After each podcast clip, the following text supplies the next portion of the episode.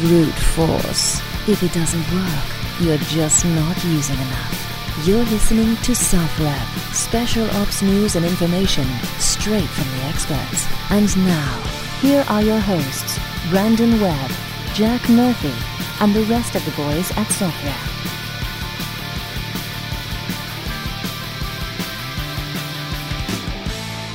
All right. So joining us in studio on SOFREP Radio, and I should of course say SOFREP.com, on time, on Yep, target, yep, yep, is the Odyssean, The one, the only. the one, the only. And as anyone who reads the site already knows, the Odyssean is. watching you try to sip your coffee is a very secretive guy. So you know, he, you really. I mean, we've been here for Hurricane Group's uh, two, three days of, of company meetings, and not once would this guy take off the mask. I mean, we're sitting in a boardroom, we're coming up with ideas for the company, uh, some of which I'll get into, but uh, part of me was like, "Come on, To." You, you got to take off the mask at some point. You just you just kept saying no. I can't. No, I can't reveal my It's layers, identity. dude. It's layers. I'm like a parfait or an onion or an ogre, I guess. I've got layers. So is this what you wear all the time?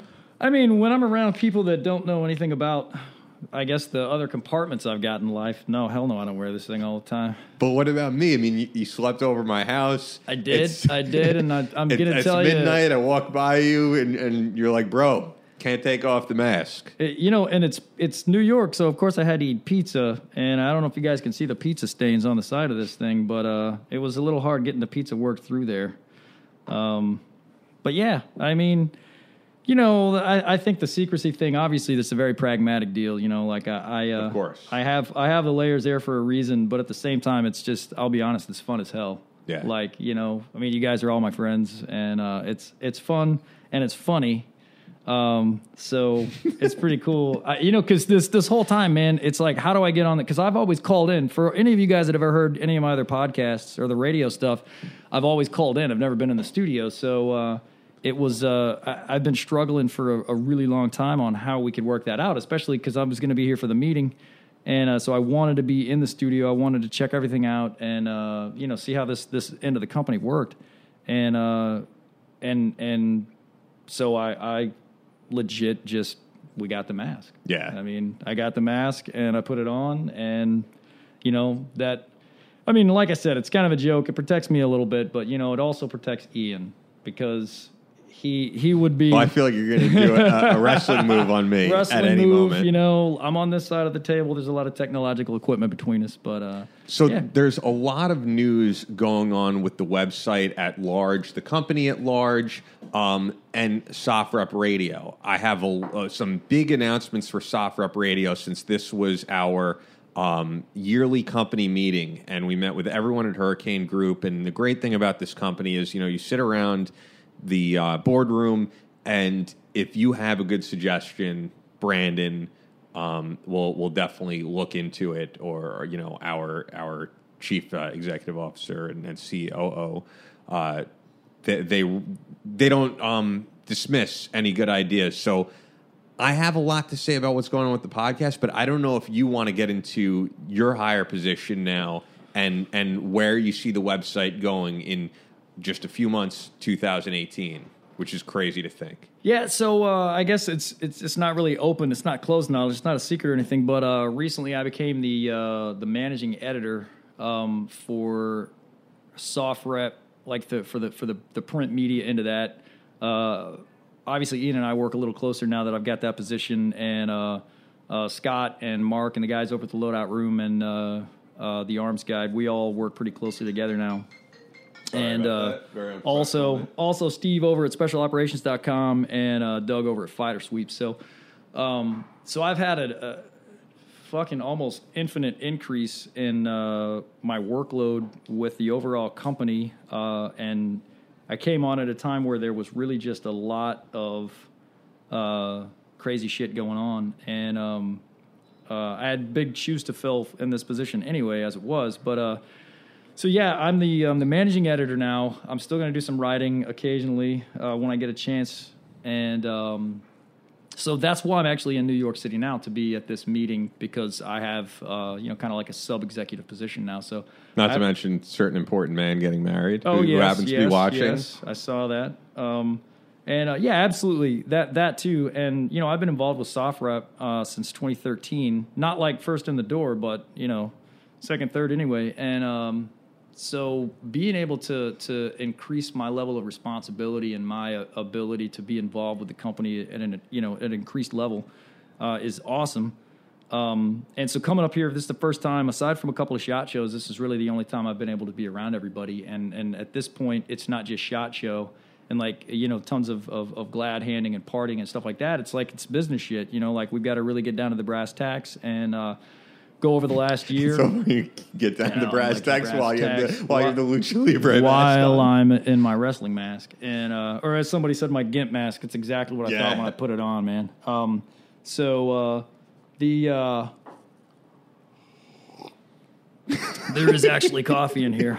Um, so um, yeah, so being here for that and kind of going over the the shit that's happened in the last year and and and getting to know all the other nuts and bolts of the rest of the the overall endeavor uh, has been really really awesome. Um, and I hope I can continue to apply or be applicable, I guess, to what I do as the managing editor.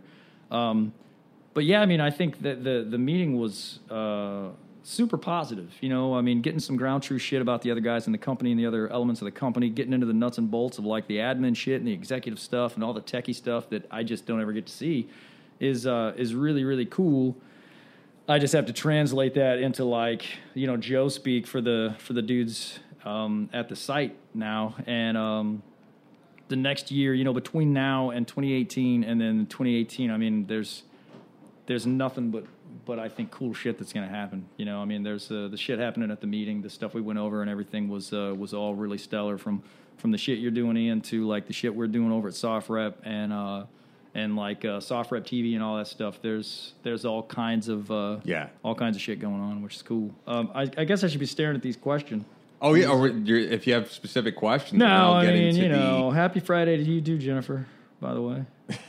I, I am, you know, it is funny because we're having very serious conversations Yeah, while you have the lucha libre mask on. But Yeah. I, I love it. Do love it. Unfortunately, I'm not nearly buff enough to be wearing a Bane mask. I'm like a buck Oh, I saw fifty. that. Yeah, I'm like a buck fifty if I'm holding bricks in my pocket. So, um, I'm just pulling up one other thing that I know I forgot to print here. but anyway, I should get into the actual specifics of the Yeah, podcast yeah, because yeah. this is what the audience really cares about. Um, the people, you know, of course, they care about the website as well, but the people who check out this podcast regularly. Um, so we came to a decision that the podcast is going to be back to being free which I think is really cool. And we're still going to do two shows a week. We're going to bring on different advertisers. Um, so, what I would suggest if you already subscribe to just the podcast, you might want to upgrade to a Team Room membership so you can get all the great articles these guys are writing. Um, and and get everything that's up to date. But if you you know if you do cancel and all that, and you run into any issues, as always, I check all the emails sent to sofrep.radio at sofrep.com. And luckily now we have a huge team here at Hurricane Group that could handle any customer service inqu- inquiries or any of that. So if you run into any issues, uh, it's sofrep.radio at sofrep.com. Uh, but I'm really excited to be doing this because I like when we're broadcasting to a huge audience and being able to do this twice a week where you'll be able to get the show on Apple Podcasts, um, on uh, SoundCloud, or anywhere else, um, Google Play, the day after we record, I think is just really cool. And uh, it was confusing for me for a while too. And it was kind of something we were testing out, but when we'd have a big guest on and talking to publicists and stuff, and they would ask, you know, where can we hear the podcast? We want to get it out there. It was kind of confusing saying, like, well, we have it up for members this week. It'll be up for the public the week after. So now this eliminates all of that. Yeah. Um, so all that I could ask of you guys that we're now doing this, um, doing the podcast itself for no um, added uh, revenue, and that we're really using this to advertise our brand and bring on great guests. Uh, if you want to go on Apple Podcasts and leave a review, that type of stuff really helps us out. So I would I would really appreciate if whether you're listening to the podcast or watching us, go on that Apple Podcasts app, leave a five star review. It means a lot. uh, we want to continue our um, social media presence. Yeah, Follow yeah. us on Twitter and Instagram at SOFREP Radio. Someone must be saying something interesting. Yeah, Uh, yeah. BK's telling me that the T-shirt under my collared shirt is a no go. Wh- which shirt do you want me to take off, BK? All right. So with that, um, and and hopefully this is some you know good news for a lot of you guys. Um, I'm certainly happy about it. I'm excited that in 2018 we're going to be hitting a bigger audience than ever before. Um, but we're going to get into some serious topics. You have a great Fukushima story involving Go Bags, which kind of ties Yeah. into Crate Yeah, Club. yeah. But before then, you and I connected on a level with music when we first met that I thought was just excellent. Um, you told me you came on board with the website around the time I got Mark Slaughter on SOFREP Radio. Yeah, yeah, absolutely. There's a pretty like uh, I, I guess smaller demographic that that would appeal to. So it was cool that you were one of them. And over the past couple of days, you were saying to me that music is extremely important to the operator, to someone who works in the military. And, Yeah. and I'd love for you to expand on that.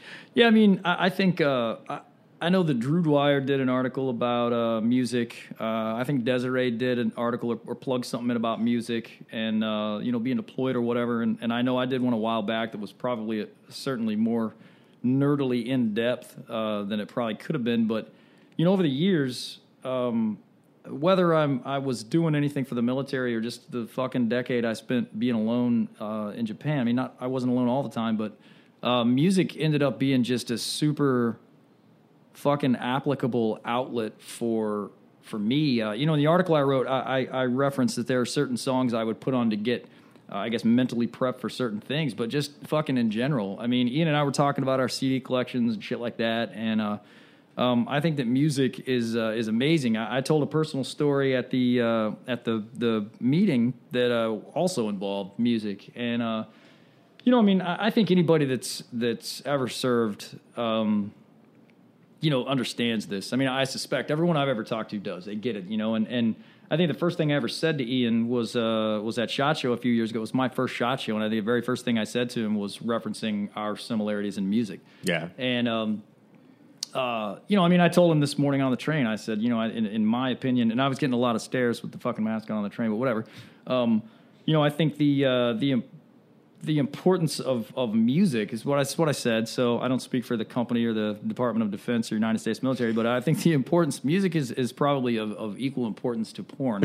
uh, to a to a guy who's uh, who's anywhere outside, uh, you know, the fucking walls. If you stood up and you, you took an oath or, or anything like that, and you ended up outside the the walls or outside the wire, like that that stuff is just infinitely important. And so even even for someone like you because you know and we should refresh your background for people who don't know because i think people would say for the nick irving the door kicker in the world it's extremely important you weren't necessarily a door kicker no, I was I absolutely was not a door kicker. so let's get into your background and then also why it was important for like the specific specific job you had to do Yeah, yeah, yeah. So, uh, so especially when I, um, especially when I was overseas in Japan and I was not working in a uniform, um, or I was not under auspice or anything like that. So, so with that, there, I, and I said it before, I I spent a protracted amount of time not even speaking to people in my native native language. You know, I'd go weeks, uh, months at a time, sometimes without ever speaking to a native English speaker. And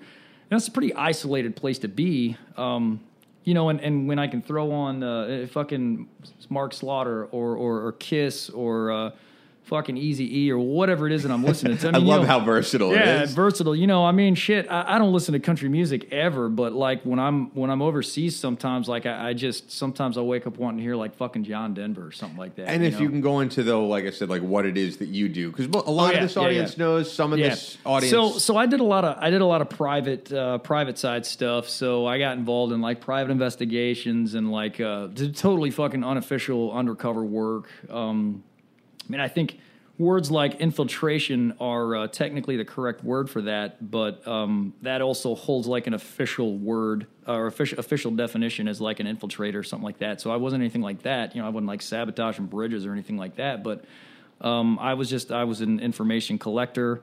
Um, you know, I wasn't collecting on foreign governments or anything like that. Um, and uh, so I, I guess you could just you could sum it all up to private investigations, undercover private investigations overseas. Uh, I ended up working uh, against um, human trafficking. Um, I wouldn't say I worked directly against stuff like drug and gun smuggling, but I absolutely had my finger on the pulse. I wrote a I wrote a SOFREP article about gun control in Japan and how it's not even a thing. I mean, everybody will tell you that it's a thing, but it's not.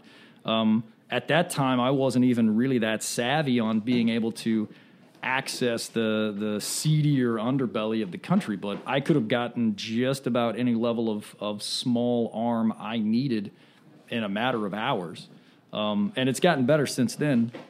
Um, so, uh, I mean, my background, of course, I guess was in military intelligence, and uh, I was initially in the army. And um, And a lot of this audience has read your articles, yeah, and that's yeah, yeah, why. possibly. And if you haven't, please check out my writings. And please join, become a team room member. I, but I mean, you talk about everything from the yakuza to Yeah. what we're talking about right now. Yeah, yeah. I mean, you know, uh, uh, I, I think I cover the gap a lot. I've also mentioned, you know, academically, I'm a social scientist. Uh, I worked in intelligence and, and human intelligence stuff like that. So I'm, I'm really just I'm kind of a people person, um, I guess. And so when you're alone like that, I guess back to the music thing. You know, when you're alone like that, and you're you're kind of inherently uh, there to just kind of be with people or mess with people, it gets. I don't want to say it gets lonely. I mean, obviously it's lonely because you're fucking alone, but you know you're pretty isolated. And uh, so when I could watch uh, like old TV shows on YouTube or or uh, track down like fucking VHS tapes, yeah, it's Japan. They still use VHS tapes. um, and uh, but you know, just being able to listen to music, and now music is just so portable. Uh, you know, the last time I was there, I did not have a smartphone. Smartphones were not a big thing in Japan. Uh, I still had a slide phone because that was pretty much it.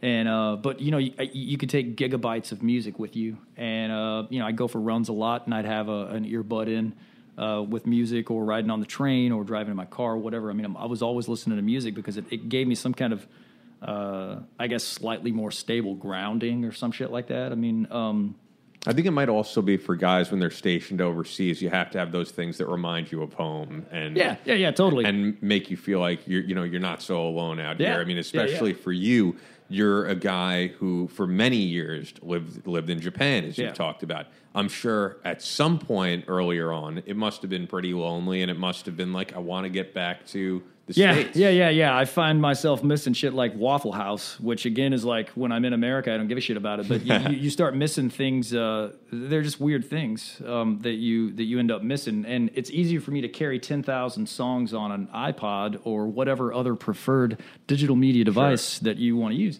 You know, it's easier for me to carry around ten thousand songs than it is to carry around all my books or all my movies or people uh, you know, shit like that. So, so being able to uh, being able to have that music is, is is an important thing. I mean, also like I was born in the '70s. You know, I was raised on shit like Kiss and Van Halen and and, and Rush and and you know Def Leppard and shit like the Slaughter and Vinnie Vincent Invasion, shit like that. You know?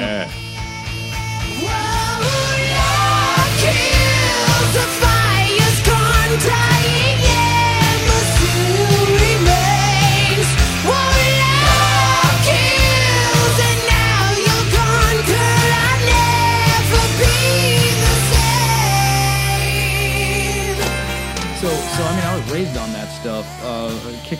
BMX bike in 1986. You know, I had a fucking Walkman strapped to my belt because we didn't have small music devices back then. And uh, so, music's always been there. You know, I mean, just earlier on, I was playing that bass in that dude's office. Like, it's just, it's a, it's a thing that I like to do. I'm not versed in music. I can't read music. I'm just a dabbler. Uh, but I have a shitload of CDs and like gigabytes of music on my hard drive. And so, um, yeah, I think music is a is a really important. I know it's important to me. I just assume based upon the people I know that it's uh, that's also uh, important for others. And and I realize that not a lot of people in my that I know in life, you know, professionally or personally, at least uh, you know, on unless it was on purpose, like they were a hermit or something. Um, a lot of people haven't spent the amount of time alone that I have, or, or you know, I'm around people. Like I said, I'm around people, but they're not they're not somebody I can't reference uh, the fucking Cosby Show um, and th- I, they wouldn't understand what I was talking about, or I couldn't, I couldn't, uh, you know, give some cultural joke or anything like that. So, so although there's communication there, it's a, there's a serious disconnect, uh, you know, culturally, and and that's where the isolation came in. Um, And uh, I'm glad we're keeping this to music and not porn. but SOFREP Radio. Uh, we're in studio with the Odyssean. I'm Ian Scotto. For those just tuning in, I made a um, big announcement earlier on in the show for those who listen to the podcast regularly that we're going to be going back to doing two shows a week that you'll get immediately after they're done on Apple Podcasts. So um, it's no longer the the pay model, but we still, of course, have Team Room membership, which you could pay for and help all of our writers be supported in what they do. Um, there were many reasons we decided to do this. One of which is that we wanted the larger audience to be able to hear breaking news when it happens, because there's been times I've said this isn't really a breaking news show, but when there's a shooting in Vegas, for example, I want to get an operator on to give their immediate reaction to it, and I don't want you know people who aren't members to have to wait another week for that. Uh, with that, the Odyssean, of course, is from the Intel community, and I'm wondering, as a writer for the site, now, did Yeah. you say what your current title is? I did. I think I said I was the managing Current editor. managing yeah, editor. current- I- current I, I, managing always editor. worry about what I can say and Yeah. can't say. Uh, Uh, I mean, I, I think I'm gonna if I'm gonna get a business card, it would say fucking mischief manager because With the Lucha. Libre mask on the the fucking business yeah. I need uh, Isaiah Burkhart's like eagles on my shirt that he had the other night, but Absolutely, Yeah, I yeah. like that. Um, so, with with what we're talking about, have you ever thought of putting out uh, an article on SOFREP that's like soundtrack of the operator and some of your favorite songs and what they meant to you while you were overseas and what mood you had Yeah, to be I in? mean, you know, the last one I did, I think it was 10 tracks. I can't remember exactly. I remember it was a hell of a lot more than 10 tracks, so I can't remember how many I cut out. But that one would that ended up being a hell of a lot darker than I expected it to be, which made me reflect a little bit on like 10 years of work. But um uh I, honestly, man, I, I think it would be cool. Just it, it, like if I were you, if I if I ran this show, that would be a that would be one of the first questions I would ask anybody, any any fucking ops guy, like uh, you know, any of the dudes that have a pile of books over there in the corner. First question out of, off the gates, aside from like, can I get you a coffee, would be, um, what's the most important song in your life? You know, like what what's a song that, that gets you through shit? You know, is it "Wind Beneath My Wings" or uh, you know, uh, "Love Gun"? You know, and I think there's a lot of the, everybody's got that. I mean, I remember when I was in basic training for the army, which was back in the '90s. Um, I heard one fucking song the entire time I was in basic training because basic training for the army in the '90s, where you're still getting fucking shit kicked every ten seconds, and it was. Uh, it was a fucking Goo Goo Dolls song, which I didn't really like Goo Goo Dolls at the, at the time. I was kind of a metalhead at the time still, but uh, but it was just it was uh, profound is way too extreme of a word. It was a really important thing for me to have heard that piece of music because I'd gone like six weeks without hearing any music at all. Yeah. and and and that was a that was a that was an important experience for me to hear that song. Like I said, even though it, I didn't really dig the song itself, it was just like Which shit, one man. was it? Iris?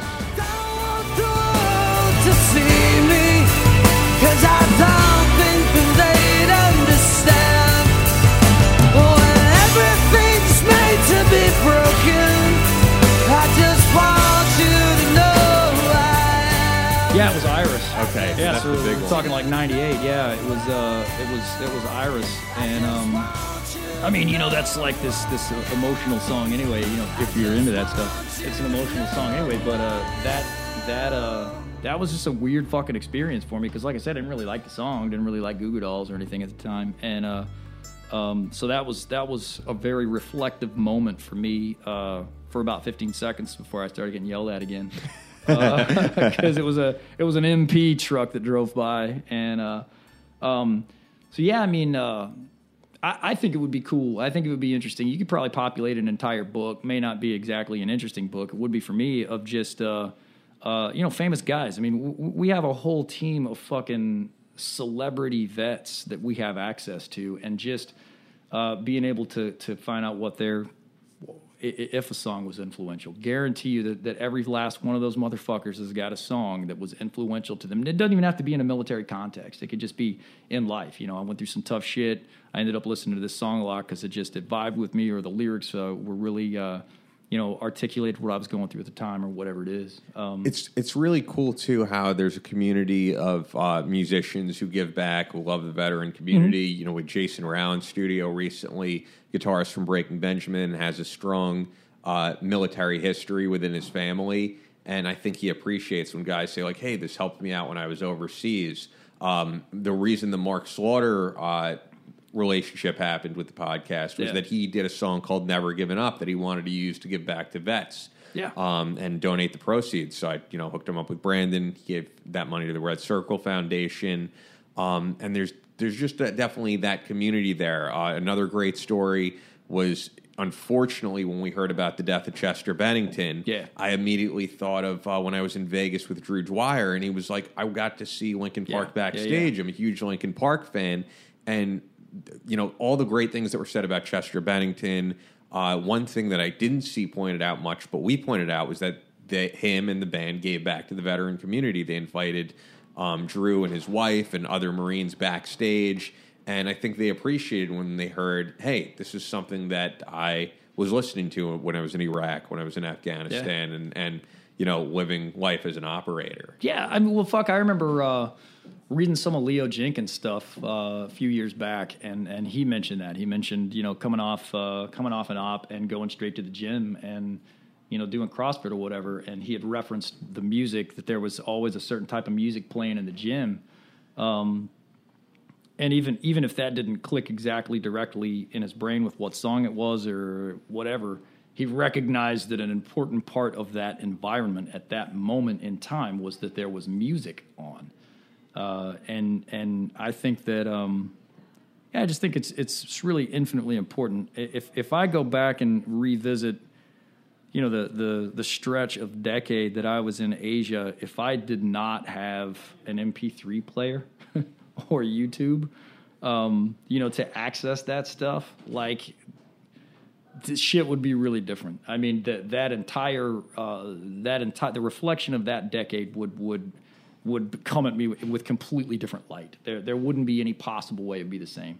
Um, and you know, the article I wrote referencing that shit, even though it turned out to be dark, I mean, there was some dark shit in that ten years. So, um, but but without that shit to, to be able to either uh, lyrically articulate what it was I was thinking and feeling or going through or whatever, uh, but but even musically, just this, the vibe and the frequency of that shit. It just because one of them was a, a Meshuggah song.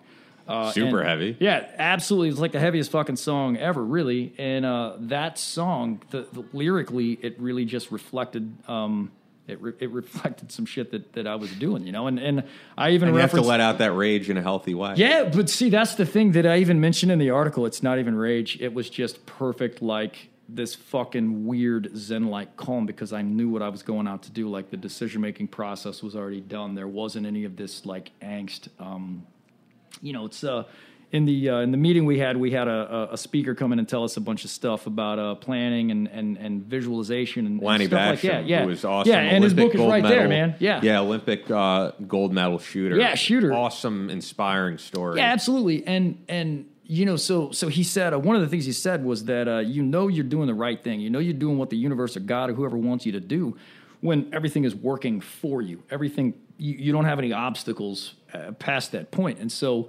uh, if I had fucking Meshuggah, if I had that song playing uh, in my earbud or on my stereo or phone or whatever, um, everything ever, i was it's like uh, mario kart. Like i had hit the little fucking arrow. Like i was going where i was going and there were no obstacles and i was mentally absolutely uh, in acceptance with what was about to occur et cetera et cetera.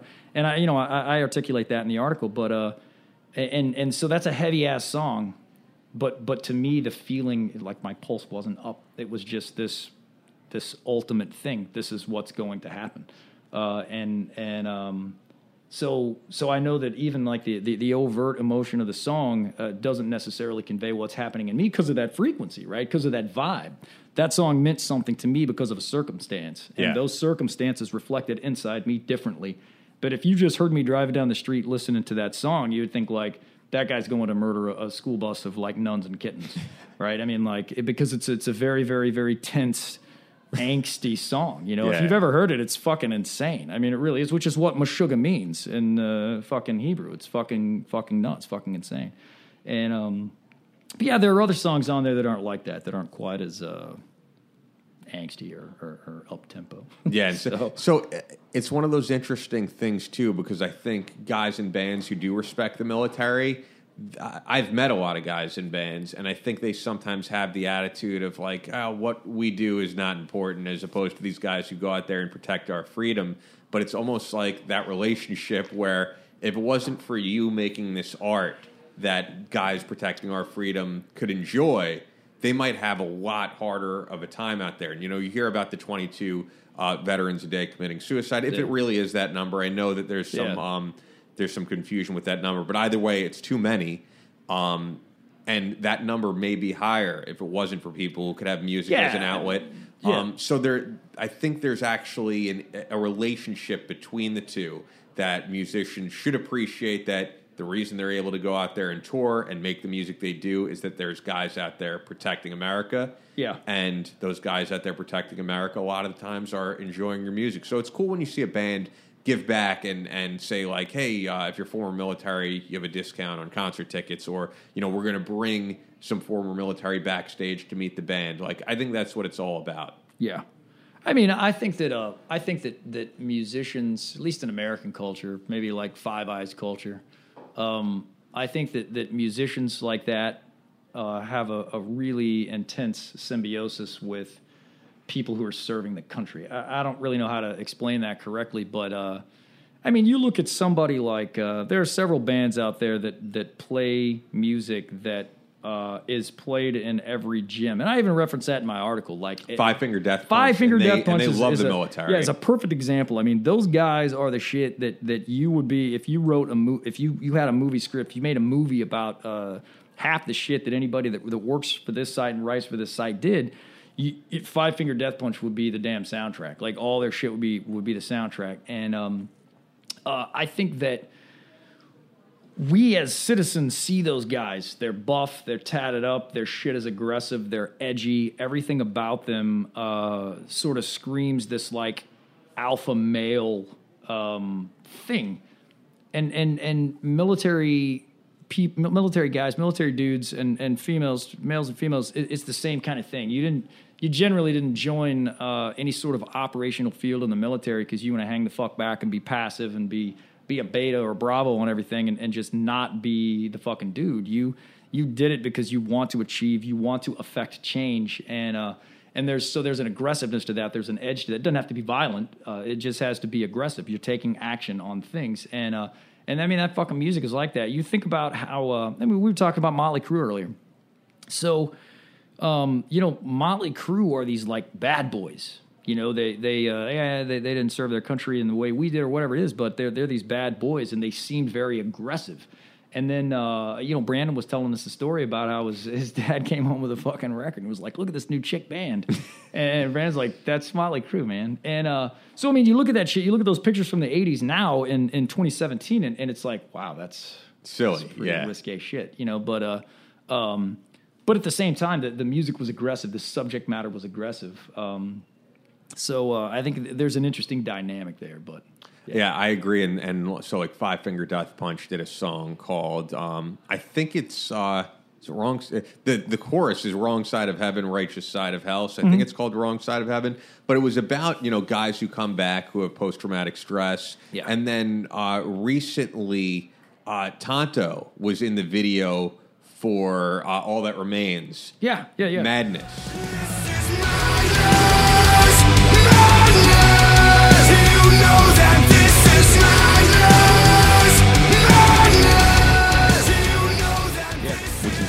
Same type of thing. And it's cool to see that there are bands uh, that are getting played places like Sirius XM Yeah. that have a ton of YouTube views saying, "Hey, there's big issues that we need to be concerned about." So, as much as there's there's like social justice warrior bands out there, I think it's cool. that There's kind of some pushback against that, saying, "Hey, we should do songs."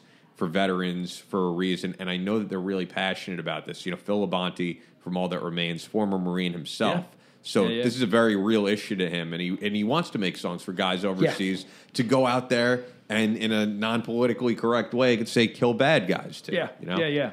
Well, I mean, and I think that's one of the things about extreme music, rap, metal, whatever, is you, you could say shit that the system didn't want you to say. I mean, fuck being a metal kid in the '80s, that's what it was all about. I mean, Yeah, don't get me wrong, you had like Judas Priest. It was just this like stud leather band. Also, you look back and it's like, yeah, it's kind of fucked up. But but like you know, I mean, they're singing shit like Painkiller, you know, and and uh, uh, Megadeth is the same way. It's all this shit, you know, and it's it's all this aggressive stuff. Everybody was pointing out all these fucked up issues with politics and, and society in 1985.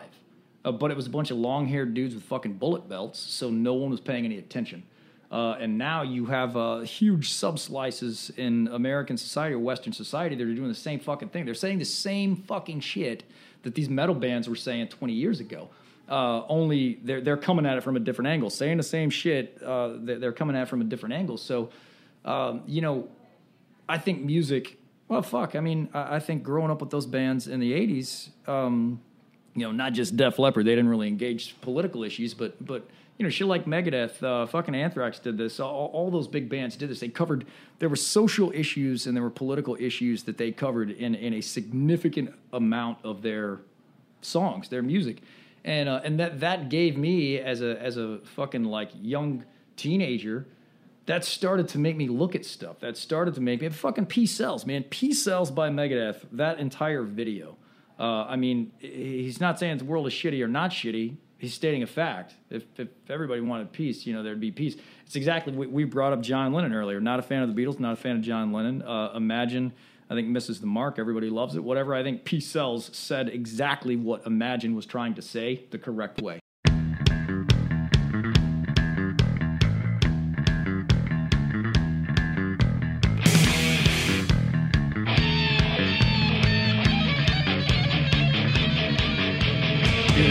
A very heavy way. being Yeah. fucking pissed off that nobody's doing what they're supposed to be doing. Like, you got all the shit going on, right? And so it's really weird because it's like, hey, I got Peace Sells playing in my ear in the fucking, uh, you know, 80s, and then, uh, and then I go join the military, you know, and, um, uh, so, so the, the the way we process that shit or whatever, that kind of music gave me the ability, or not even gave me it, it helped me develop an awareness for that shit and go out and start to get that information information for myself. I was going to say the even crazier Megadeth uh, lyric that you could talk about of you joining the military after being a fan is, of course, on Rust in Peace. Yeah. Uh, military intelligence, Yeah. two words combined that can't, Yeah, make, can't sense. make sense. Yeah, I mean, you, you know, you get into that, and and and um, uh, I I mean, it's just anytime you're dealing with extreme music like like that, you- you're or extreme extreme lifestyles maybe um, because you know I- I've been a reasonably selfless dude my whole life. I, I think that anybody that really knows me would tell you that, which is why I'm wearing this mask right now. Right, Of But- course.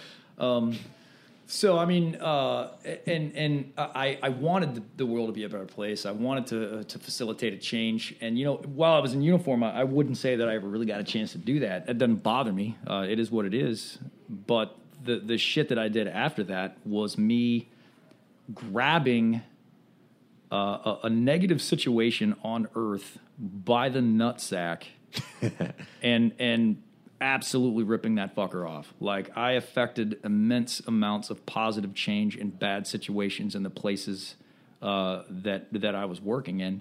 Um, I mean, I don't go home every night and like pat myself on the back about it. It is what it is. You know, uh, I got put in a certain situation because of the skill sets and tools of the trade I had in my bag. I managed to be able, you know, I managed to exploit those situations for positive effect, which ultimately is the only thing any of us really wanted to do. You know, we wanted to manifest positive fucking change in a world that we felt something was wrong in. Whether you joined after September 11, 2001 because you wanted to go fight terrorism or whether you joined in fucking the late 90s like I did just because you, you had some plan of shit you wanted to do in life. Uh, the, the the fundamental is that we wanted to affect positive change in the world, and like I I, I got some of those fucking tools from listening to heavy metal in the '80s. Very cool. Yeah, I mean, and, and, and it's it's cool. It's something I would like to see explored more, but I don't think anybody's going to pay to make that happen. You know? So- fucking Dave Mustaine in here. I'm happy to have a conversation. Oh. I would love to. Yeah. Um, so the Odyssean live with us on SOFREP Radio on the live stream. If you're checking this out, if you like the Lucha Libre mask, please give us a like, share the video. It means a lot to us. We want to keep expanding uh, the base of people that are listening. Uh, and we're also just doing new things. I mean, as this new year approaches, we're going to be doing two shows a week now for everyone that you'll get immediately. Um, I'm really excited for that. I'm really excited to be um, speaking to a bigger audience again, and uh, you know, giving what you guys demand of us. So, looking at some of the uh, questions and comments here, you know, we're not forgetting about you guys, of course. Uh, Grant Shearer, as a music teacher, people forget that kids need to learn that music doesn't create itself. It's always the first subject to go in schools, but it is the only subject that encompasses all of them. a lot of kids use it as their avenue to vent and find creativity as their outlet. Uh, gives them the release that they might find elsewhere in a more negative way. I think very true on that. Yeah, because like I said earlier, it, it, it articulates shit, especially when you're a teenager, man. You don't have the you don't have the vocabulary, you don't have the words to be able to put the shit going on inside you into words, and then you listen to a song and it's like, wow, that fucking guy just said what I've been trying to say but haven't been able to. You know, so yeah, I completely grant. I completely agree with both of those things. Although I'll be honest, I, I really was a slacker in music class in school. Uh, not because I didn't think it was important. I just never got around to to being serious about it. Maybe it's because I was at Catholic school and I see, of course, like the music. Derek's comment, Jay's comment. Yep, yep, Uh, salute. I don't know if there's anything else to say about those. yeah, Um, but moving on to another subject here, and this goes more into uh, what we do as a website, but we wanted to talk some music. You're a guy who has had a ton of experience living in Japan, Yeah. and you have a great story. And I mean, great might not be the right word, but an interesting story I mean, at it's a least relevant story, yeah. involving Yeah, yeah. Fukushima and uh, your during your time there. Yep. Um, so this actually plays into some of the stuff that we talked about at the meeting because uh, we uh, they're going to be launching a, a, a new crate, and um, this is a relevant story for that because we, we all had conversations about this, you know, about go bags and and bug out bags and that kind of shit. So. Uh, so I was in Japan uh, in March of 2011, March uh, 11th of 2011, when the big, the great Tohoku earthquake happened in Japan. That you know that it sent the tsunami in that killed a bunch of people, cracked the reactor and the Fukushima reactor, all that shit. So uh, the entire country screeched to an absolute halt. Um, you know, uh, cell service went down uh, for damn near everybody. I know mine did, and I was on the other side of the country, so I wasn't. I wasn't actually in a place where I was uh, in in any physical danger. But at that time, you have no idea what the physical danger is because there's no commo. You just know that some crazy shit has happened. Um, I've mentioned before in some of my articles, you get this like amber alert on your phone when there's uh, when there's an earthquake, and your your cell lo- your location is pinged by the cell, so it knows where you are and it pings you relevant to that, right? So, um, so at the time, I had a buddy that was visiting, um, and uh, when he got to the country, he was going to stay with me for like 90 days because that was the extent of a tourist visa, and uh, he was going to kick around. I was going to show him some shit. Known this guy for years, and uh, so when he got there. Um, I picked him up at the train station, and um, uh, I already had a go bag ready for him. Popped the trunk, threw his bag in there, said, "All right, listen to me. Uh, this is your go bag. It's got some shit in it. Open the bag up. Here's the shit that's in it. Uh, if you don't know how to use any of this stuff, we'll go over it. Um, this is your. This is. I call it a bug out bag. Actually, this is your bug out bag. If anything happens, I need you to get this bag, get on the bike that is waiting at my apartment, and get your ass to this place. Pulled out a topo map of the area. I'm a map bitch. I've got all kinds of maps all the time. Pulled out this map, showed him on the map where our first, we call that a rally point, where our first rally point is, um, where we were going to meet. We're split. If we're at the same place at the same time, we get in the car or we move out on bikes together, whatever it is. But, uh, so I drove him to that place. I said, "Here's our first rally point. You grab that bag and you bring your ass on the bike to this point. You wait six hours. If I'm not at this location in six hours, here is our second place to meet." Why did you do this in the first place? What Uh, particular? dude, Japan is a precarious place, man. I mean, But was this time- this was when Fukushima happened? no, no, this was before because That's he what was I'm wondering. there. Why were he you? was there when it happened? Why were you on edge about? I, it's not that I was on edge about it. I think if you if you had lived there any amount of time, the earthquakes are not an irregular thing. Um, Sure. You know, there was no spastic reaction to shit that was going on in North Korea at the time, but you never know. Um, there was no, uh, there certainly hadn't been any tsunami that had done anything to anybody in quite a while, you know, but you never know. Um, there's uh, it, Japan. It just fundamentally is is kind of naturally a precarious place because it's the fucking largest country on the Ring of Fire. So the entire, if you have elevation that is over about 500 feet, that fucking thing is slightly volcanic. I mean, the entire place, um, and and politically, it's precarious uh, now. Way way more so now than it was when I lived there. But uh, so it was just to make sure. Um, so uh, so I mean, I wasn't like on edge about it. It's just like this was the first guy that was going to come stay with me, and and you know for ninety days. So fuck it. Here's your brief. you know, I had a bug out bag. I had a plan that I would execute. I had other people that I was going to pick up and get out of town because all of Japan, you'll see all of Japan. Anything that's urbanized is sitting on a flat space. Uh, which is one of the reasons why that tsunami could go so far inland because it's just ocean, flat shit, and then 90 degree angle mountains. So, uh, so I walked this guy through the shit. I said, "Here's your bug out bag. Here's uh, here's rally point one. Here's rally point two. And rally point two was on top of a mountain, uh, not a big mountain, pretty short mountain. You get up in about 30 minutes if you hauled ass. And uh, but at that mountain, you had a, a panoramic view of the entire plain all the way out to the fucking ocean. You were high enough that a tsunami wasn't going to m- mess with you. You were you were far enough in the woods at this point that if you had to fucking uh, you know uh, red dawn that shit because North Korea attacked, you're way the fuck outside everybody's radar. Plus, uh, we had a couple. Of, I had two Motorola uh, walkie talkies that I had taken to the country. Um, and uh, one of them was his was in his bug out bag. The other was in mine, and uh, they're really good. But you got to have line of sight. And if he's on a mountaintop, you know, two miles away from me, three miles away from me, we can talk. Uh, if he's behind a mountain, we can't do that. So, uh, so you know, I explain all this bullshit to him, and of course, this is uh, it's probably February 2011, and um, I mean, he looks at me like I got fucking lobsters coming out of my ears. It looks man. like you Yeah, it looks like- you like you have a lucha libre. yeah, mask like I have on. a fucking lucha libre mask on my face. So he, you know, I've known this guy for years, man. Like we went to junior high together. We, we, he's we like, went, take off the mask. yeah, we went all the way back, and uh, um, and he literally, he man, he looked at me and he said, "Who are you? Like, who are you right now?" Said I'm Captain America. Captain fucking America. There's a mask underneath the mask. It's it's onion layers, and um, but so so I, I, that is relevant because you know a couple of weeks later, Fukushima. Yeah. yeah. I had enough. I had enough network ability to send him one text that said, "Get your fucking bag and go." And I couldn't make the first rally point, so I made the second. Nothing happened. Nothing going on. Uh, you know, my part of the country was fine. We had some residual radiation, nothing major. I mean, like shit fell off shelves during the earthquake and crap like that, no big deal. And uh, I got there, and for the first time in that fucking guy's life, he realized how infinitely important it was that I pulled his ass out of a train station when he first got in country and explained to him what he needed to do in the event of an emergency. Was it an airtight plan? No. Uh, if uh, Not everything is, though. yeah, not Most everything is, aren't. but but enough enough of the arc was covered that he had an increased chance of surviving that situation. Um, you know, and and obviously the, the the bigger plan was much larger than that, but I didn't have to share that with him at the time. You know, I had plans for summer versus winter because that mountaintop would have been covered with snow uh, and, and all that shit. So.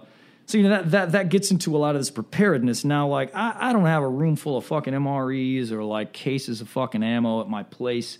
Uh, I have a I'm all about mobility. So whether I'm in Japan or whether I'm I'm back in Europe or whatever it is now, I have one bag that I will grab, and that bag will increase my chances of of a variety of different uh, survival issues. Will increase my chances of survival, given a variety of issues. Um, and uh, after that moment, you know, after that earthquake happened, and he had to get his bag and get on the bike and and and fucking haul ass to RP one and then RP two.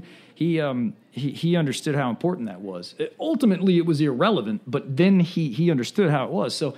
So you know, I think that, that a lot of people are like, oh, I'm not going to get this uh, this go bag or this this uh, this crate or, or whatever it is that's got this shit in it. But like, you know, the moment when the moment anything fucking goes sideways, if you're not prepared for it, y- you're done. Yeah, and shameless plug, crateclub.us. Club.us. Which Yeah. I'm also wondering, um, you have to meet Jack Murphy tonight, correct? Yes. What time, or do we have a hard Uh, out? no, here? we don't have a hard time. All yeah, right, we're- all right. So we can get into a few more things here. Uh, Jeremy B on YouTube asks uh, Odyssean, would you share your thoughts on nationalism and militarism in current politics in Japan? Gotta love SOFREP. Ask the expert in the luchador mask for the informed opinion. Yeah. Uh, no, I think those are good questions. Um, I, I've written a couple of things about that. I mean, like last year, I wrote an article about the um, the probability of the current emperor retiring in order to make way for an emperor that would be more conducive to a, a militarized Japan. First of all, nationalized or ultra nationalized Japanese people are always around, always around. They drive around in these black buses, broadcasting shit. It's kind of weird, but um, uh, I um, I don't have a problem with anybody being nationalistic. I don't have a, a problem with anybody supporting, uh, you know, I guess the superiority of their of their country as long as they're not fucking assholes about it.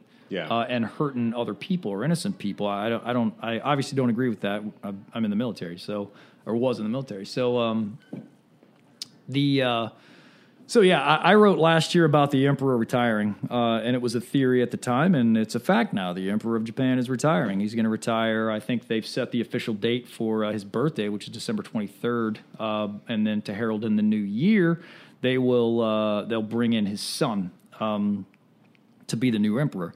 I don't have any visibility right now on whether uh, that new emperor, because the emperor doesn't hold any political authority in the country. Uh, part of the uh, part of the surrender agreement um, that was finalized in the fifties.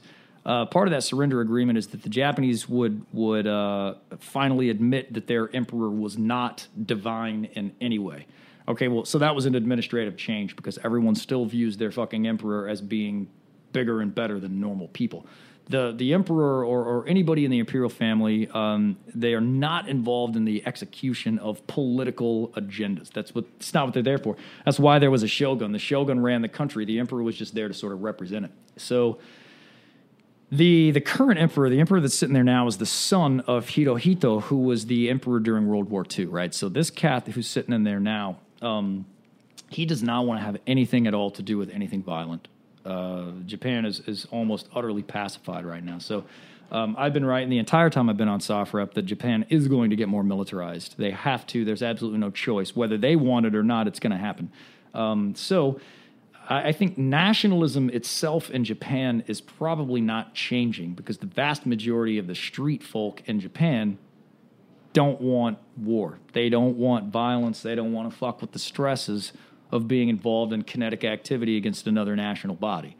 Um, that ain't stopping the government from becoming more militarized. So I guess what I could say is that the, the national uh, sentiment of the people is a mutually exclusive event to the militarization of the government itself.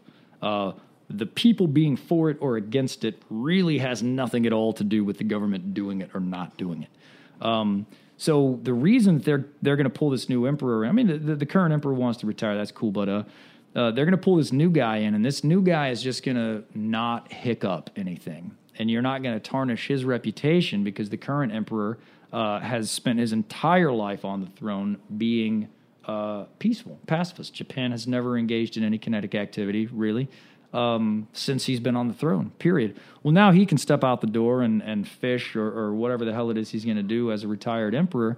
Uh, and then his kid can sort out whether he wants to be responsible for militarized Japan or not. Um, so the militarization is going to happen. It's been happening for the last. Uh, I hit the country the first time in 2004, and it's it's militarized significantly since then.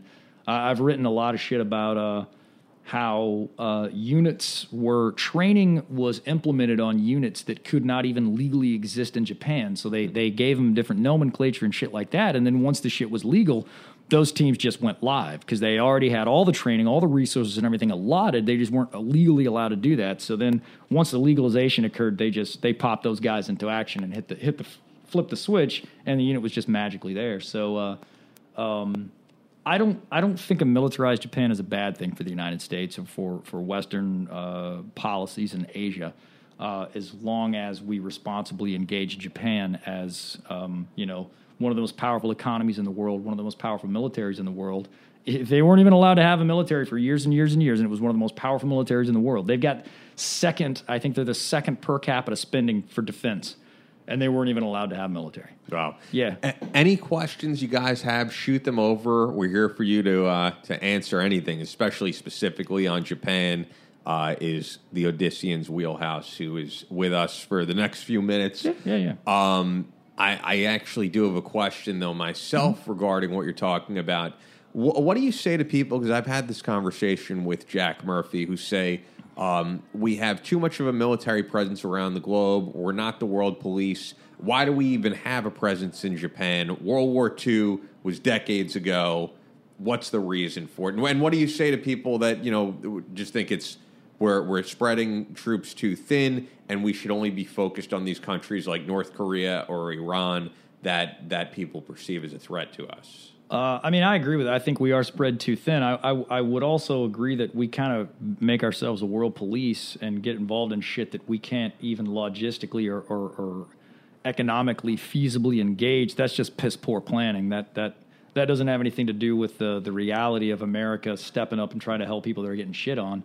Uh, I mean, in my opinion, uh, the reason we have people in fucking Japan, Guam, and Hawaii is because of North Korea.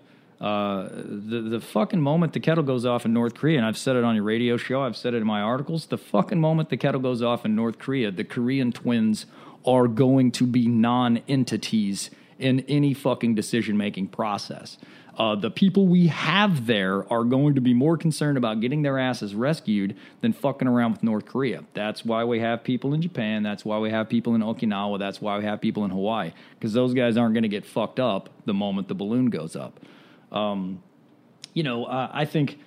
Uh, so if you say why do we have people in Japan? Uh, you know, World War II's over. I would I would think why do we have people in South Korea? I mean, I realize we're still at war with North Korea, but the only fucking reason we're in South Korea is because North Korea is in North Korea.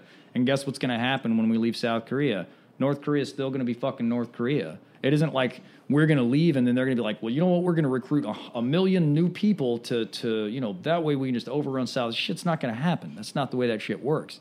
Um, I mean, in my opinion, and, and I'm obviously not a Korean expert. There are people in the system that know a shitload more about that shit than I do. Uh, but Japan really is the linchpin to anything and everything we're ever going to do uh, in Northeast Asia, and to a greater extent, East and even Southeast Asia. Um, I think we're spread thin. I agree with uh, whoever says that. I mean, Jack or whoever. I agree with that. We're spread too thin. But again, that, No, it's not Jack. Oh, I'm oh, just okay, saying yeah. in general. You in general, yeah, yeah. Pe- pe- people say that shit all the time, and, and I agree with you. We are spread too thin, but but again, that's just piss poor planning. It's like, well, we have all our eggs in this basket. We don't have any eggs to put in this basket over here. I've Um, also heard yeah. Jack say because Jack is really not on that end of the spectrum. He's he's said before, um, and we've had Green Berets on the program say before that if you don't have a military base in all of these places around the globe that we do, who do you think is going to? Is China going to open a military base? Like we have to keep that global U.S. presence. Yeah, I mean, I agree with that. You have to have a presence, um, but I mean, yeah, because you can see what the fuck is happening in Africa right now. I mean, we don't we don't have like a strong military presence in Africa, and fucking China's crawling all over the place now. You know, uh, Derek and, and and Jay on the site they they write about that shit um, extensively, and uh, I mean, I don't necessarily think we got to have a, a base or a post or or anything in a location like that. You have to have a military presence. Um, I mean, you think about Japan. I mean, what do we got? Like six fucking military bases on Okinawa. That shit's like the size of fucking Long Island, and there's six military bases on it. Like we, everything we have on on mainland Japan or in the home islands of Japan, we folded all that shit back to Okinawa, and some of the Okinawan shit went to Guam. Um, so I mean, we don't have to have a military presence in Japan. Or l- let me rephrase that. Our military presence in Japan has nothing to fucking do with Japan. Like our military presence in Japan is because Japan is literally the the the the biggest friendliest ally we have in Northeast Asia. The only fucking reason Korea wants us there is because guess what they get to use when they get hit? Us. Yeah. Right? So, yeah. keep the questions coming. Uh, first of which is Chris Beal. I was about to answer that. yeah, if Rocket Boy does another flyover, does Japan, Japan, does uh, Japan sorry declare they are now officially on defense and lean forward? Uh, Japan is already consistently on defense. Um, they're only going to lean forward in as much as um, I guess we let them lean forward. So I, I wrote an article. Uh, SecDef Mattis's first uh, visit as the Secretary of Defense was to South Korea and Japan, and um, uh, you know he spent a couple days in South Korea, and uh, and then spent a whole shitload of time in Japan. And you know, right after SecDef left Japan, uh, the Prime Minister of Japan and President Trump had a long conversation with each other on the phone. Uh, so I think Japan knows exactly what its left and right limits are in terms of its own defense. Um, I've also I, could be wrong about any of this shit. I just don't think I am. Uh, no- I like that. yeah, I mean, I don't think Very I am. You know, I'm. I'm, I'm very. If, if I get proven wrong, that's cool. I'm not going to stand. I'm not married to the fucking idea that Japan is going to be able to defend itself. I just believe that they will. Um, so uh, if uh, I don't think North Korea is going to nuke anybody over there, and if they do nuke anybody, it's going to be South Korea. Uh, I don't think uh, you know they're not going to nuke. Uh, they're not going to nuke Japan. Um, uh, I don't think. I don't think they're going to nuke anybody, to be honest with you. And if they did, I don't think it's going to be a launch. I've said it before. They're going to deliver a dirty bomb in a fucking backpack to uh, the SeaTac area uh, because they can do that. You know. So what's the end game then for them? I have no making idea. all yeah. these threats and, and Uh, the heated rhetoric between uh, our president and Yeah, and- it's just uh, I think all that shit is just uh, it's it's they're just doing a magic trick. Hey, look at look at my hand over here. I have all this flashy bullshit uh, going on over in this hand, and meanwhile they're digging around in their back pocket for a fucking rabbit. But what does that mean i- in real terms? In real terms, it means we're paying attention to these to these missile attacks and these nuke tests and shit like that, and we're not paying attention to the right thing. But In what is the opinion. ri- I'm just I have- wondering I have no right idea. thing? Well, I mean, I have no idea exactly what the right thing is because I'm not I'm not working that um, I'm not working that region exactly like that. You know, I don't have access to sensitive information or, or proprietary stuff uh, involving North Korea. But I mean, man, it could be anything. Uh, the, China could have gone to North Korea and said, "Hey, we need you to start blowing shit up again for a little while while we do all the shit that they've been doing this whole time in, in the South China Sea that no one's paying attention to now because everyone's concerned about North Korea fucking destroying the world with nuclear weapons." Um, uh, you know, another thing they could do is uh, we we know that North Korea's got all these fucking tunnels that, that go back and forth between North Korea and South Korea, and they know that that's a major part of their attack effort in in South Korea. They know that they can park all their bullshit in these tunnels, and while everybody's pummeling the fuck out of each other with artillery and missile attacks all across uh, you know North Korea and South Korea. All the shit that's underground is going to be fine, and then once the South Koreans have been beat to fucking shit by all of the arty and missile attacks, all those fucking tanks, all those sniper brigades, all that bullshit are going to pop out of those caves and they're going to be fine. So, in order to do the, uh, the, the, the, the digging and the architecture in those tunnels, it requires uh, seismic activity, basically. Um, and, and I could be talking to my ass here, so if any of the listeners uh, are aware of how you dig fucking tunnels and whether this is a relevant comment, please, please, please write in, call in, mail in, whatever, and let me know that it's bullshit. But so these guys dig these tunnels, and while they're digging these tunnels, there's seismic activity. Well, no one's paying attention to seismic activity that has anything to do with anything but nuclear fucking tests right now. So if I'm digging a tunnel that requires seismic fucking activity, what do I want to do? If I don't want you to know I'm digging that tunnel, I need to create a reason to have seismic activity that's different than the reason that there's seismic activity. Tracking, right? So I'm digging a tunnel, there's seismic activity. I've got to blow some shit up in this tunnel in order to make some more room. Meanwhile, uh, at another uh, test site somewhere else in the country, there's seismic activity, but everybody's focused in on this nuclear shit because for some reason everybody's focused in on this nuclear shit. Um, I'm not saying you shouldn't focus in on it, but the whole fucking like media apparatus and intelligence apparatus involved in this shit openly is focused in on this crap. You know, I mean, we got we got cyber attacks happening every day uh, that that that are far more detrimental to U.S. national security and, and, and national policy objectives overseas. Uh, far more detrimental to that, and yet we're focused in on this fucking guy in North Korea that literally cannot launch a missile far enough to fuck anything up other than South Korea or a place in Japan. Yeah. and, and yeah, but the news gonna happen. media almost presents it like they do have the technology to to nuke America. Um, Yeah, I mean, I, I maybe they do. I don't think they do. It would be easier and cheaper them to dirty bomb a, a fucking West Coast city uh, than it would be for them to launch uh, a missile. Yeah. Uh, the, the- North Korea is broke as fuck, and every time they do a nuke test or launch a fucking missile, um, they're blowing money they don't have. Right? Every time they do that, they are blowing money they don't fucking have, unless somebody's just giving them money, which brings in a whole other question, you know, of how they getting all this tech and, and, and who's giving them. The, somebody's giving them the tech, and somebody's giving them all this shit. And uh, so, so then now we get into a transnational issue with which which covers completely like exponentially higher grade um, analysis and access to information. But uh, personally, and I, I said it on a show. I think uh, Drew Dwyer, Drew Dwyer was on the show also, and Brandon came in. Uh, I'd called in. Uh, I, I I think all this fucking New test shit is just a farce. I think that, that people are looking at the wrong hand, and uh, there's shit going on. Could be China fucking around in the South China Sea. Could be North Korea making these tunnels. Um, you know, I mentioned before on that exact podcast the the, the missing North Korean submarines. You know, ever, you know, it's been more than once in the last ten years. North Korea has lost a submarine, and it's just this fucking joke. We all laugh about it. Ha ha ha! North Korea lost a sub. Well, we don't know where the fucking sub is either. So, in my opinion, we shouldn't be laughing. We should be finding that fucking sub. Because just because they said they lost it, we laugh. Oh, these guys are so archaic about their navy and their sub technology. Ha, it's still a diesel engine and blah blah blah. And then where the fuck is the sub? Yeah. Like that's the first question and that's the first objective, and it never happens. They just laugh about the sub being gone, and then that's it. I'm just wondering when you call into the radio show, Yeah. is the mask on? No, because I'm usually in a fucking Target parking lot somewhere, and nobody knows that I'm me. Okay. Yeah. Yeah. I, mean, I, guess just- sometimes I wear it, you know, just. I, I gotta wonder. Um, I'm wondering if you guys have any more questions. If you don't, I will tell you guys. It's been a long few days, um, but a very productive few days, and I'm really happy with the direction that the podcast is going. Uh, I know that you're very excited for the direction the website Oh, yeah. is Yeah, going. yeah. Uh, as always, follow us on Twitter and on Instagram at SOFREP Radio. I'm going to let you guys know that as a reminder for all of you who are listening or watching on Facebook Live, on YouTube, for a limited time, you can receive a 50% membership to SOFREP TV, our channel that offers the most exclusive shows documentaries and interviews covering the most exciting military content today. Drew Wallace is doing a kick ass job, as I know you know.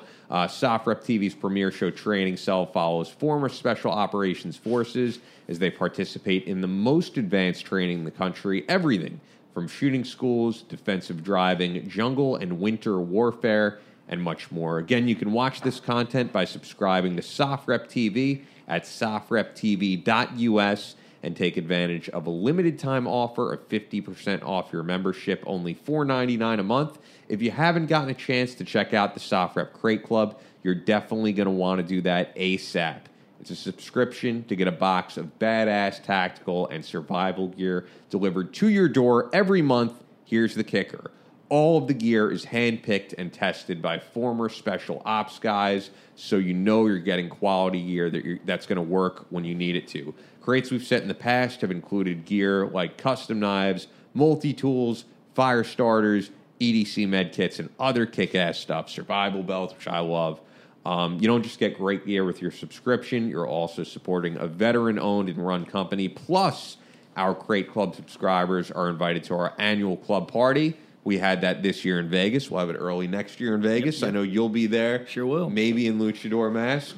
Uh, to subscribe and start getting your gear, visit crateclub.us. We also have gift options available. That's crateclub.us. Um, I think I got to play Donald, who's become a fixture on the show. I will be the greatest president that God ever created. Um, I was told ten dollars for Ian if he can remove the Yep, mask. yep, I'm not yep, even yep. coming close. to That This I'll give man- him. I'll give him eleven dollars to not do it. Well, Where well, Where are let's- you at now, Adam? Well, we're talking about a black belt in judo that's in front of me. I am not. I have no martial arts expertise, and we're talking about a like real, legit Japanese judo black belt, correct? Like trained in Japan. Yeah, yeah. I did the whole. I I had never done judo before. I was in Japan, and then while I was there, I uh, one of the one of the guys I knew was uh, he had been on the Japanese Olympic judo team, and he invited me to his dojo or whatever. And so, yeah. I so mean, that's why yeah. I'm not taking off. There the you go. There you go. Uh, hey, I would like to address Daniel Will's question, though. Do I believe the Japanese government will use increased tensions uh, with North Korea as an excuse for increased militarization? Um, absolutely, but they don't have to use North Korea as an excuse. They, they don't have to use anything for an excuse. They've had increased militariza- militarization for about the last 15 years, and it's just going to continue to go up. I mean, um, they just bought like fucking billions of dollars worth of ships and gave a bunch of their old ships to the Philippines. Wrote an article about that because Japan is, is executing its own Cold War in Southeast Asia right now against China. Um, but uh, they don't they don't have to have an excuse, man. That's not the culture it is. Like you you get into uh, to you know neo Confucian culture and shit like that, and they just they don't have to have an excuse, man. I mean, fuck when uh, when they officially altered Article 9 of the Japanese Constitution, there were people catching themselves on fucking fire outside of Prime Minister Shinzo Abe's house uh, in protest of that alteration. Article 9 is what disallows them from having a military, and they, they altered that with the United States blessing, and so they're allowed to have a military right now. And uh, when that shit happened, I mean, there were people burning themselves in the fucking streets, like the fucking Rage Against the Machine album. And um, Oh yeah. it didn't slow anybody down. Like they don't give a fuck. I mean, it's not it's not that they don't give a fuck, but like public opinion like that has absolutely no place in in in the military decision making process of that country. Uh, and and I think the vast that, the people that burn themselves in the street knew that, uh, and they that's why they burn themselves because uh, you know they don't they don't want to be a part of a country that is uh, going to militarize and militarization. Uh, in their brain equates directly to violence, which is not the case at all because the Japanese have forgotten fucking 2,000 years of their warrior history, but that's not my problem. Uh, I see that uh, Steven liked the gear in the last box. I did too. Thought it was awesome. Um, we're wrapping things up, and then we're probably going to do a quick video on Instagram and call it a day. Yeah. But I think we have time for one more question here. I see a good one on Facebook. I'm going to check the YouTube as well. Um, yeah, let's go with this last Facebook question from Giovanni uh, Zurita. Will we see a significant Japanese expeditionary cap- capability within the next five years, or is it still too early to tell? No, I mean you, you can already see an expeditionary capability. They have people. They have troops deployed to South Sudan right now, and that was the first armed. That was the first armed Japanese deployment since fucking World War II. So that was huge. Nobody really covered it in the media, but whatever. Um, the uh, so that's expeditionary. Uh, what you're probably going to see, if I were to take a guess, is uh, their defense capability in their direct region, the the water around Japan.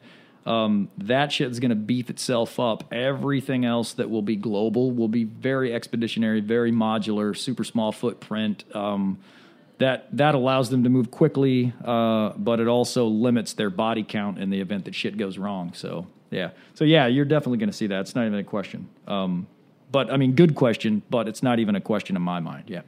Well said. Um, I think that about wraps it up. Head over to Instagram. Uh, Instagram on SOFREP Radio. We're going to be doing some stuff before we get out of here. Uh, Brittany, Christian's uh, wife, asks, Who is this man of mystery? I think you'll have to listen back. Only the shadow knows.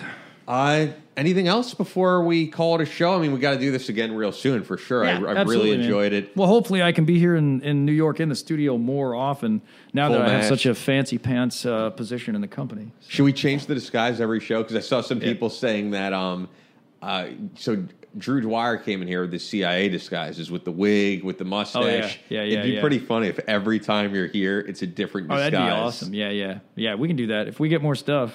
Um, maybe like a Burt Reynolds mask would be all right too. Burt Reynolds, hell yeah. All right, man. I think that about uh, sums it up.